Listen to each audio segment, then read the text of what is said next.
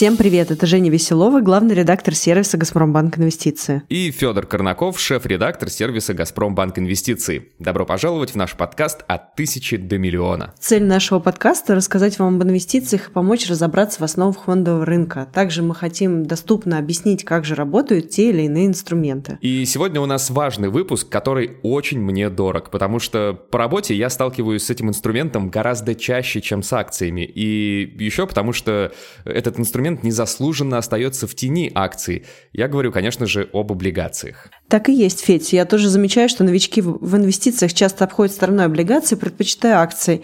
Наверное, потому что с акциями все гораздо проще. Ну, купил дешево, продал дорого, если повезло, получил дивиденды. А вот с облигациями все чуть-чуть иначе. Да, это действительно так, хотя облигации – это, на удивление, предсказуемый и такой стабильный инструмент, который, ну, вообще должен быть исключительно э, важен в В каждом портфеле инвестора, мне кажется. Слушай, ну у меня в портфеле много облигаций, в основном это вэ дэ о. Что это такое, а также что такое в принципе облигации, мы сегодня и обсудим. И для записи этого подкаста мы позвали нашего любимого эксперта Дмитрия Бабичева, аналитика долгового рынка сервиса «Газпромбанк Инвестиции». Дима делает, мне кажется, весь контент про облигации для нашего брокера аналитический. Поэтому, Дима, добро пожаловать, привет! Женя, Федор, привет, всем привет. Да, Дмитрий, привет. Ну, прежде чем мы начнем обсуждать облигации, давай немного поговорим о тебе и о твоем опыте. Я думаю, что начинающим инвесторам будет интересно услышать, что даже профессионалы, такие как ты, тоже когда-то с чего-то начинали. Не мог бы ты, пожалуйста, нам рассказать о своем пути в инвестициях, как ты вообще пришел к аналитике долгового рынка, с какими трудностями ты сталкивался на старте, и что вообще тебя вдохновило заняться именно этим и не бросать? Ну, путь мой был долг и тернист, фондовый рынок интересовал меня достаточно давно, и первые мои инвестиции были сделаны в разгар глобального кризиса еще две тысячи восьмого года. А, правда, он меня, этот кризис, не сильно потрепал, я заходил уже после а, того, как все случилось, но все-таки такой опыт был. А, что касается профессионального опыта, то сначала я работал в банке, позже вообще моя деятельность была не связана с финансами. После я все же вернулся в финансы. Сначала моя деятельность была связана с акциями, но так получилось, что все больше внимания я стал уделять облигациям. И чем больше э, внимания я уделял э, этому инструменту, тем более привлекательным мне он становился. Э, в итоге облигации стали основным моим профессиональным направлением. А скажи, пожалуйста, какой процент облигаций лично в твоем портфеле? А, ну, примерно, наверное, процентов пятьдесят-шестьдесят. Я думаю, примерно так. А, то есть в акции ты тоже веришь? Окей. А, ну, давай начнем с простой теории. Расскажи, что же такое облигации и чем же они отличаются от акций? Ну, основная разница в том, что акция – это долевой инструмент, да, а облигация – это долговой. То есть, покупая акцию, вы покупаете долю в бизнесе. Покупая облигации, вы даете этому бизнесу в долг. Соответственно, бизнес обязуется вам вернуть этот долг в определенный срок и на определенных условиях. В случае, если вы покупаете акции, у компании таких четких обязательств нету. То есть она действует, исходя из обстоятельств. Заработала денег, поделилась с вами. Не заработала, ну, не поделилась. Таким образом, облигация является, ну, менее рискованным и более прогнозируемым инструментом. А можно ли так сказать, что, выпуская облигации, компания тем самым тестирует спрос э, на потенциальный свой выход на фондовый рынок э, в качестве эмитента акций? Это так работает или нет? Да, да, это вполне рабочая схема. То есть мы наблюдали э, таких эмитентов, как «Позитив», «ВУШ», э, сейчас идет речь о «Евротрансе». То есть все эти компании сначала выходят на публичный рынок, на долговой, производят такое своеобразное знакомство, да, знакомятся с инвесторами, представляют себя и уже после этого выходят на публичный долевой рынок. То есть облигации – это, по сути, для эмитентов тест-драйв фондового рынка, правильно? В отдельных случаях – да. Слушай, Дим, я всегда интересовался, почему государство или компания, они вообще решают выпустить именно облигации. Ты упоминал, что это долговые бумаги, но зачем они вообще нужны на рынке? Что заставляет государство, например, или какую-то там, не знаю, крупную компанию идти именно по этому пути, а не, например, ну не знаю, просто занять деньги у банка? И еще ты мог бы, пожалуйста, пояснить разницу между государственной облигацией и корпоративной? Потому что, наверное, риски и мотивации у этих инструментов разные. Ну, причин может быть множество. Например, объем привлекаемого финансирования. Да? Вот некоторые выпуски облигаций могут составлять десятки миллиардов рублей. И в банке занять такие суммы достаточно проблематично. Вторая причина – это облигационный займ можно привлечь без залога имущества. Также для любого бизнеса важна диверсификация, в том числе и источников финансирования. Что касается второй части вопроса, разница между государственными и корпоративными бумагами, здесь все достаточно очевидно уже из названий, да, этих бумаг. То есть эмитентом, что такое эмитент? Это лицо, которое выпускает облигацию и является заемщиком. Эмитентом государственных бумаг выступает государство. Соответственно, оно считается самым надежным заемщиком. Также существуют муниципальные облигации. В этом случае эмитентом является какой-либо регион нашей страны. У разных регионов разные кредиты и рейтинги, но многие инвесторы считают, что такие бумаги также надежны, как и О Ф З. Мол, в случае чего федеральный центр поможет. И действительно, дефолтов регионов мы не наблюдали в этом тысячелетии. Так, слушай, давай, я про тысячелетие загнул в этом веке. В этом веке. Не помню, чтобы князья рязанские обанкротились, да? Платили всегда. Действительно, дефолтов регионов мы не наблюдали в этом веке, за исключением нескольких технических дефолтов, которые не связаны с платежеспособностью эмитентов, то есть это были просто там, ошибки в проводке, соответственно, на день, на два были задержки, но все благополучно заканчивалось без всяких проблем. Однако все же риски у муниципальных облигаций выше, чем у О Ф З, это надо понимать. Что касается корпоративных бумаг, их выпускают коммерческие компании и корпорации, причем компании могут быть абсолютно разного масштаба, там, от таких гигантов, как Газпром, Норникель, Газпромбанк и так далее, до представителей малого бизнеса. Риски, соответственно, здесь очень сильно отличаются. Кредитное качество облигаций крупнейших компаний, ну, о которых я упоминал, да, оно, в принципе, может быть сопоставимо с О Ф З. Дима, ты говоришь вот про О Ф З, а не мог бы, пожалуйста, расшифровать это название для тех, кто... может быть, не знает, что это такое, и объяснить, почему он так называется, и кто вообще в случае с государством выпускает эти бумаги. О Ф З – это облигация федерального займа, соответственно, эмитентом выступает само государство э, в лице Минфина и Министерства финансов э, Российской Федерации. Давайте чуть подробнее остановимся на корпоративных облигациях. В начале нашего эфира я сказал, что у меня в портфеле много так называемых В Д О, высокодоходных облигаций. По ним, как правило, очень высокий процент доходности по сравнению с остальными ценными бумагами. Если мне не изменяет память, могут обещать чуть ли не семнадцать процентов годовых вполне. Вот государство и крупные компании такие проценты не предлагают. Как правило, это небольшие компании, новички на рынке или те, кого принято считать высокорисковыми.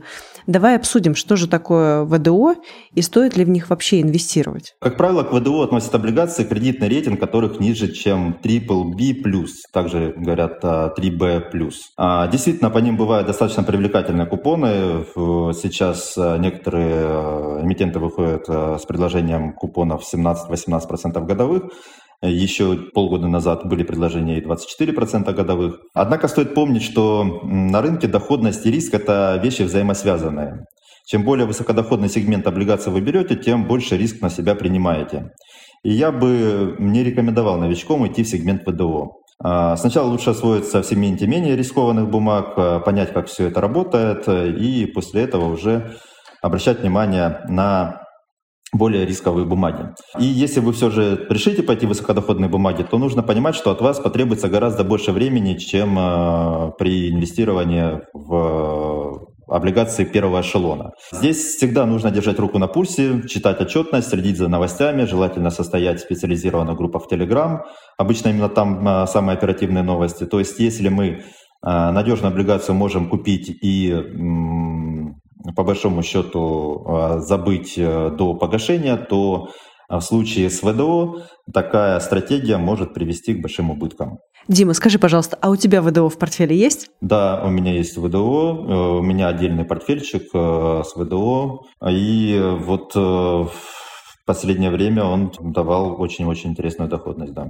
А расскажи, пожалуйста, как ты их выбираешь? Ты смотришь именно на бизнес-компании, чем она занимается, пытаешься его оценить, или у тебя есть какая-то специальная стратегия для В Д О, ты там смотришь как аналитик долгового рынка, и у тебя есть какие-то секреты, лайфхаки и так далее? Ну, естественно, я обращаю внимание на конкретного эмитента, то есть все подряд бумаги В Д О я не приобретаю. Нужно учитывать, что все-таки моя профессиональная деятельность связана с облигациями, и я постоянно нахожусь в новостном потоке, ну, скажем так, я в теме, да. Вот, поэтому, так сказать, мимо меня проходит э, вся эта информация, и я могу контролировать риски, э, которые, которые связаны с ВДО. Дима, вот ты упомянул рейтинги облигаций, и я понял, что кучу раз писал об этом, кредитный рейтинг эмитента, там, не знаю, РУ три А. И я знаю, что есть рейтинговые агентства, что они оценивают кредитоспособность стран, компаний, но, честно говоря, детально не разбирался. Этот процесс кажется довольно сложным, и можешь ты, пожалуйста, раскрыть эту тему поподробнее? Как устроен механизм присвоения рейтингов и что он действительно значит для инвестора? Не бывает ли такое, что они, например, не знаю, ошибаются? В России существует четыре рейтинговых агентства, которые аккредитованы Центральным банком России. Значит, ЦБ считает, что их рейтинги сопоставимы абсолютно. На рынке присутствует некоторое предпочтение в сторону наиболее таких игроков, которые достаточно дольше других присутствуют на рынке. Да? Это Акро, Эксперт РА. Считается, что их рейтинги более строгие. Но, в принципе, у всех рейтинговых агентств сопоставимая система оценок, то есть самый высокий рейтинг кредитный – это три А, потом идет два А, потом один А, ну и, соответственно, потом там идут также по Б, три Б, два Бэ Бэ, а дальше уже там полудефолтные или дефолтные бумаги, которые, в принципе, наверное, начинающего инвестора интересовать не должны. Вот. Еще есть подградация, то есть начиная с два А есть плюс и минус, то есть АА плюс выше, чем просто два А, АА минус ниже, чем два А, но при этом АА минус выше, чем А плюс. Соответственно, вот у каждой ступеньки есть еще такая подградация. Рейтинг выставляется на основе данных, которые имеются в распоряжении рейтингового агентства. Соответственно, она запрашивая данные у эмитента, ищет какие-то материалы в открытых источниках и собирает вот такой объем информации, и на основании этого делает выводы о кредитоспособности компании. Ошибаются ли рейтинговые агентства или нет? Ну, да, рейтинговое агентство – это не панацея. То есть там работают действительно профессиональные люди, у них, как правило, больше информации, чем у розничного инвестора, поэтому чтение рейтинговых отчетов весьма полезно. Но, во-первых, встречалось на рынке, встречались такие случаи, когда эмитенты предоставляли недостоверную информацию, попросту обманывали рейтинговое агентство. Ну и кроме того, рейтинговые агентства не каждый день смотрят на компанию, да, а спустя месяц, два, три, шесть ситуация может измениться, поэтому полагаться только на рейтинг, наверное, не стоит. То есть чем выше рейтинг, тем все понятнее и меньше нюансов. Поэтому, как я уже говорил, с самым высоким рейтингом кредитоспособности компании, в принципе, можно купить и забыть, ну, если там только нет изменения рейтинга. Это если мы говорим о бумаге с рейтингом там три А. Можно, но не нужно. Это вот такое уточнение, да, чтобы не было воспринято как рекомендация. Соответственно, очень важно смотреть на изменение рейтинга. Если рейтинг ухудшается, это звоночек. Надо пристально посмотреть, почему это произошло, и задуматься, стоит ли эту бумагу держать у себя в портфеле. А, слушай, у меня есть вопрос. Мы сейчас поговорили про то, что есть российские компании, они выпускают облигации в рублях, чтобы занимать деньги в рублях. Раньше на рынке у нас были евробанды, компании занимали деньги в валюте, в иностранной, в долларах, в евро и так далее. А, инвестор получал купон в долларах. Сейчас на рынке появились замещающие облигации. Ты покупаешь облигации за рубли, получаешь купон в рублях, но все это привязано к курсу какой-то валюты доллара, там, евро, франка и так далее. Вот. А в чем, собственно, суть этих облигаций, в чем выгода? Ну вот сегодня курс девяносто пять, завтра девяносто. Как вообще это прогнозировать? Стоит ли вообще в этой всей истории участвовать, на твой взгляд? Российские эмитенты еврооблигаций в прошлом году столкнулись с ограничениями инфраструктурными, то есть при всем желании и возможности платить по своим обязательствам они не могли это сделать ввиду того, что были введены ограничения со стороны иностранных депозитариев.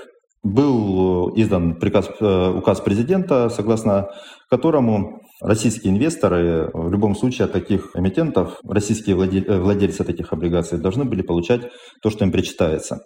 Были разработаны два механизма, это разделение платежей и выпуск замещающих облигаций. Вот что такое замещающая облигация? Это бумага, которая была выпущена в российской инфраструктуре, которая полностью повторяет условия еврооблигаций по основным параметрам. Это время обращения на рынке, то есть срок погашения, периодичность купонов, размер купона, вот и так далее. При этом бумага сама номинирована в той же валюте, что и еврооблигация, но выплаты и погашение производятся в рублях по курсу ЦБ на момент платежа. Если раньше еврооблигации были доступны в основном достаточно крупным инвесторам ввиду того, что была большая лотность, то есть нельзя было купить там меньше, чем на десять-сто тысяч долларов, на двести тысяч долларов, и часто сделки проходили на внебиржевом рынке, то замещающие облигации доступны практически всем инвесторам, и они обращаются на МОСБирже, и их можно приобрести через приложение Газпромбанк Инвестиции. Приложение инвестора может смутить то, что цена таких бумаг указывается в рублях, но здесь ничего такого нет. Дело в том, что есть различные режимы торгов на МОСБирже, где расчеты производятся либо в валюте, либо в рублях. И в приложении указан именно тот режим торгов, где наибольшая ликвидность. Поэтому в любом случае бумага номинирована в валюте, и у вас полная привязка к валюте. Вы получаете купоны по курсу ЦБ на момент платежа, вы застрахованы от девальвации, и при этом вы получаете достаточно высокую доходность. По бумагам «Газпрома», по валютным, доходность сопоставима с доходностью рублевых бумаг. Это показывает, насколько в настоящий момент неэффективен рынок, так как, ну, все мы помним, что всегда исторически доходность валютных инструментов, в том числе там и вклады, они в несколько раз всегда были ниже, чем рублевые инструменты. Понятно. То есть получается, для тех людей, которые хотели бы получать какую-то предсказуемую доходность в валюте, вот есть такой инструмент, замещающий облигации, и можно к нему присмотреться. Да, в настоящий момент это очень интересный инструмент для тех, кто опасается девальвации, у кого есть валюта, и он хочет, чтобы эта валюта ему приносила еще и доход. Угу. Супер. А давай, пожалуйста, ты упомянул несколько терминов, которые, мне кажется, нужно объяснить в контексте облигаций. Не мог бы ты, пожалуйста, сделать это так доступно, коротко и ясно, чтобы все поняли, что такое номинал? А, номинал – это тело займа. Как правило, номинал составляет тысяча рублей у бумаг, которые номинированы в рублях, и тысяча условных единиц, если она номинирована в каких-то условных единицах, да, там в долларах, юанях и прочих валютах. Облигации обычно размещаются по цене номинала на первичном рынке и погашаются, то есть тело займа выплачивается инвестору также по номиналу. Угу, понятно. Далее, ты упоминал купон и ставку купона. Что это такое? Купон – это процентная выплата, которая является вознаграждением инвестора за то, что он доверил свои деньги эмитенту. Выплачивается с определенной периодичностью, может быть раз в полгода, а раз в три месяца, это чаще всего так происходит, но бывает, что выплаты происходят ежемесячно. Купон указывается в процентах от номинала и в годовом выражении, то есть если это десять процентов купон, то десять процентов годовых от тысячи рублей, да, вы получите сто рублей в год. Эти сто рублей могут быть разбиты на две выплаты по пятьдесят рублей, или на четыре выплаты, или на двенадцать выплат. Понятно. А чем тогда вот эта ставка купона отличается от доходности? Ну, доходность включает э, несколько... То есть доход по облигации приносит не только купон, а также еще разница между э, ценой покупки и номиналом, и также еще эффект реинвестирования полученного дохода. Поэтому если даже облигация торгуется около номинала, то э, доходность будет чуть выше, э, чем купонная доходность за счет реинвестирования. Если э, облигация торгуется ниже номинала, то у вас еще э, прибавляется э, к доходу разница между ценой э, покупки и номиналом. Если же облигация торгуется выше номинала, то у вас будет от общей доходности вычет вот этой вот разницы, да? То есть будет ниже, чем купонная доходность, общая доходность.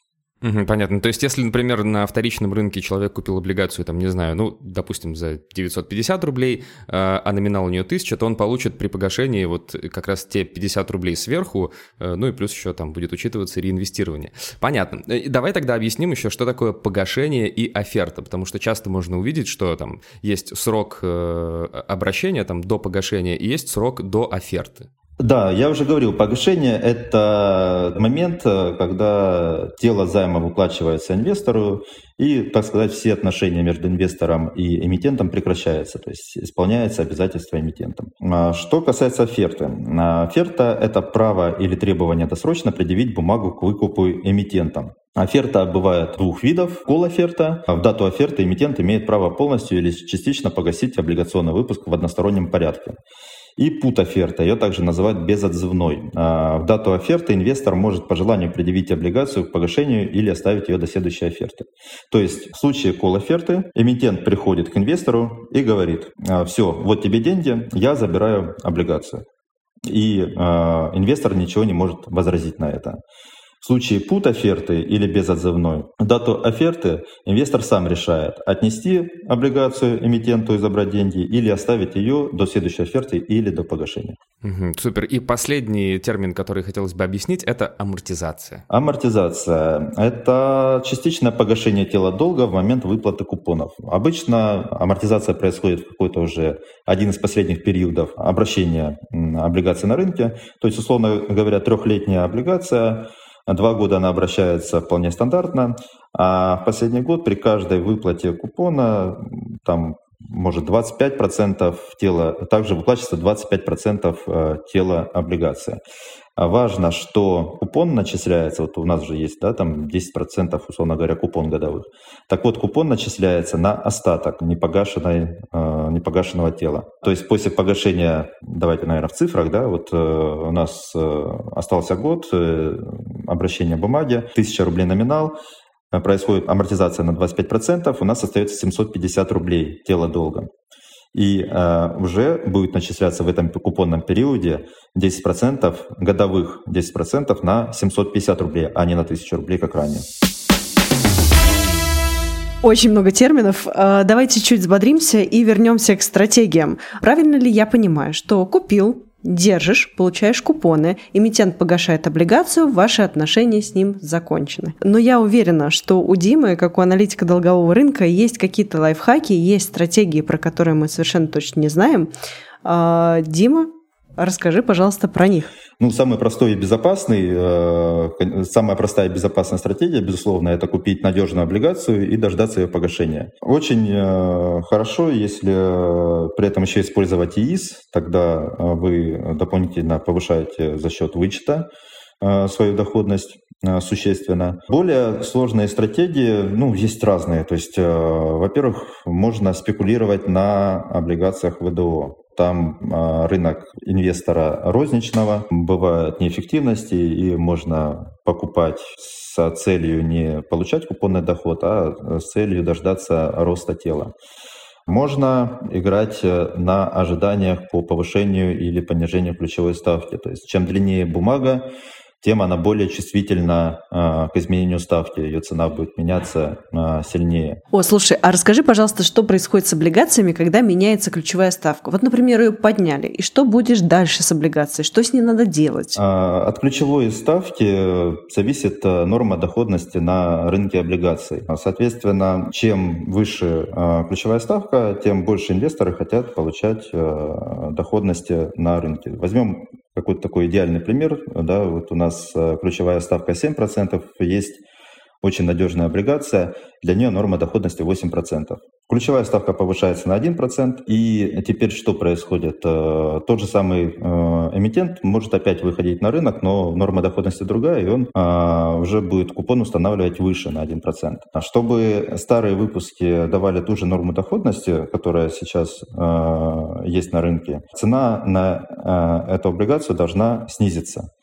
И тогда рынок придет в равновесие, за счет э, вот этого и меняются цены на облигации. Слушай, Дима, вот ты сейчас это все объяснял, и я понял, что мы не озвучили самую важную, э, не знаю, самый, самый важный секрет рынка облигаций, что доходность зависит от стоимости на вторичном рынке. Потому что для меня в свое время это было каким-то невероятным открытием. То есть я это понял и подумал, черт возьми, то есть здесь просто математика. А давайте снова к стратегиям и снова к новичкам. Дим, представь, что ты первый год на фондовом рынке, и ты хочешь составить свой первый портфель полностью из облигаций. Что будем брать? Сколько процентов возьмем О Эф Зэ, сколько возьмем корпоративных облигаций, будем ли вообще трогать сегмент Вэ Дэ О? Ну, на первом, на первом этапе однозначно Вэ Дэ О мы не трогаем. Здесь нужно определиться с вашими целями, с вашим риск-профилем, с горизонтами инвестирования. Да? Если вам понадобятся деньги там, в ближайшие год, два, три, ну, какую-то конкретную дату, то облигации должны быть со сроком погашения или оферты именно к этой дате, потому что в случае, если будут какие-то негативные изменения на рынке, даже там ставка, да, ключевая будет сильно повышаться, норма доходности расти, и вам придется бумаги продавать, то вы можете их продать дешевле, чем вы их купили, и в итоге даже в минус уйти. Вот. В случае, если вы держите бумагу до погашения или до оферты, то вы получите именно ту доходность, на которую рассчитывали первоначально. На первом этапе смотрим однозначно на бумаги с рейтингом не ниже там, А и выше. Если вы не хотите сильно вникать в рынок и просто купить и забыть, тогда это рейтинг три А и два А плюс, два А плюс. Ну, О Эф Зэ по желанию, в принципе, сейчас ситуация на рынке, что О Эф Зэ дают достаточно хорошую доходность, но, опять же, надо смотреть по длине, да, бумаги. То есть, если совсем длинные О Эф Зэ э, дают там под одиннадцать процентов сегодня, э, но надо понимать, что там процентный риск достаточно высок, то есть, вполне возможно, что эти бумаги еще будут проседать в ближайшее время, если будет продолжаться ужесточение кредитной политики, денежно-кредитной политики. Я думаю, примерно так должно все это выглядеть. Вы определяете свой риск-профиль, и исходя из этого выбираете бумаги уже. Если вы совсем консервативный инвестор и вообще не хотите вникать, то О Эф Зэ на И И Эс самый вообще шикарный вариант. Если вы хотите дальше искать какие-то интересные предложения, то надо начать, наверное, просто с надежных облигаций и дальше смотреть, изучать, какие есть еще эмитенты, какие есть предложения на рынке.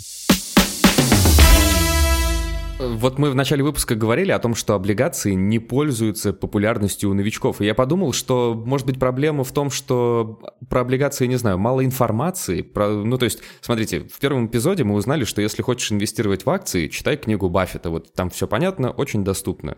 Дима, а есть какая-то такая же книга или автор про облигации? Что бы ты мог посоветовать почитать, чтобы разобраться самостоятельно? Вы знаете, мне кажется, что низкий интерес к облигациям связан с тем, что у начинающих инвесторов часто представление, что фондовый рынок это дает возможность быстро разбогатеть. Акции, они постоянно туда вверх-вниз там, прыгают, там, какие-то состояния сколачиваются. Облигации это скучно, монотонно. Но на самом деле, как я уже говорил, есть разные стратегии, плюс ну, это разные инструменты, акции, облигации. И облигации, может быть, чуть меньшую доходность дают, чем рынок акций, но в целом дают интересную доходность, при этом волатильность гораздо ниже. Что касается книг, вы знаете, не знаю я таких вот, чтобы для начинающих интересных книг. Есть такой классический трюк Фрэнка Фабоци «Рынок облигаций, анализ и стратегии». Но это такая работа на больше, чем тысяча страниц с формулами там, дисконтирования денежных потоков и прочее. Я думаю, что небольшую часть инвесторов она заинтересует. Но достаточно много материала в сети есть, в том числе мы выпускаем и рекомендации, и инвест-идеи. Вы можете ознакомиться с ними на сайте Газпромбанк Инвестиции. Периодически выходят выпуски на Эр Бэ Ка, на канале Эр Бэ Ка, где различные эксперты выступают с оценкой текущей ситуации на рынке, с какими-то инвест-идеями также. Так что, в принципе, тот, кто интересуется этой темой, найдет много полезной информации, при том, так как рынок облигаций он все-таки более консервативный, то э, на нем гораздо меньше всяких таких хайповых тем, больше все-таки такой полезной информации, если не брать сегмент Вэ Дэ О. Вэ Дэ О примерно все так же, как и в акциях. Да, я вот сейчас понял, что не видел ни одного телеграм-канала, который говорил бы: «Ребята, торгуйте по моим сигналам на облигациях, там просто ракета, шесть иксов гарантированно». Да, ничего такого нет, все скучно, прогнозируемо, просто математика. Ну, Дима, спасибо большое тебе за то, что нашел время и пришел к нам в гости. Разговор, я считаю, получился насыщенным, полезным. И, друзья, с нами сегодня был Дмитрий Бабичев, аналитик долгового рынка сервиса «Газпромбанк Инвестиции». Дима, всего хорошего. Всем спасибо, пока. Дорогие слушатели, если у вас остались вопросы к Дмитрию, вы можете их отправить нам на e-mail подкаст собака газпромбанк точка инвестментс. Вы также можете написать, каких гостей вы хотите услышать в наших подкастах или эфирах. Мы все учтем, всех пригласим, всех найдем. В конце этого сезона мы планируем собрать всех наших гостей и задать им ваши вопросы. Я думаю, что будет очень интересно. Ну и, конечно, нам очень важно знать ваше мнение. Пожалуйста, ставьте оценки подкасту на всех подкаст-платформах, оставляйте комментарии со своими впечатлениями. Это очень поможет другим слушателям узнать о нас и делиться знаниями о мире инвестиций. И, конечно, обязательно подпишитесь на канал «Газпром Банк Инвестиций» в Телеграме. И еще вы можете подписаться на канал, который ведет Дима Бабичев. Это облигации «Газпромбанк Инвестиции». Ну, это отдельный канал про облигации, в котором мы выкладываем карты рынка, карты облигаций, последние новости о тех же замещающих облигациях, о которых мы говорили сегодня в эфире. Всем большое спасибо за внимание. Слушайте наш подкаст, инвестируйте умно и до встречи в следующем выпуске. Пока-пока.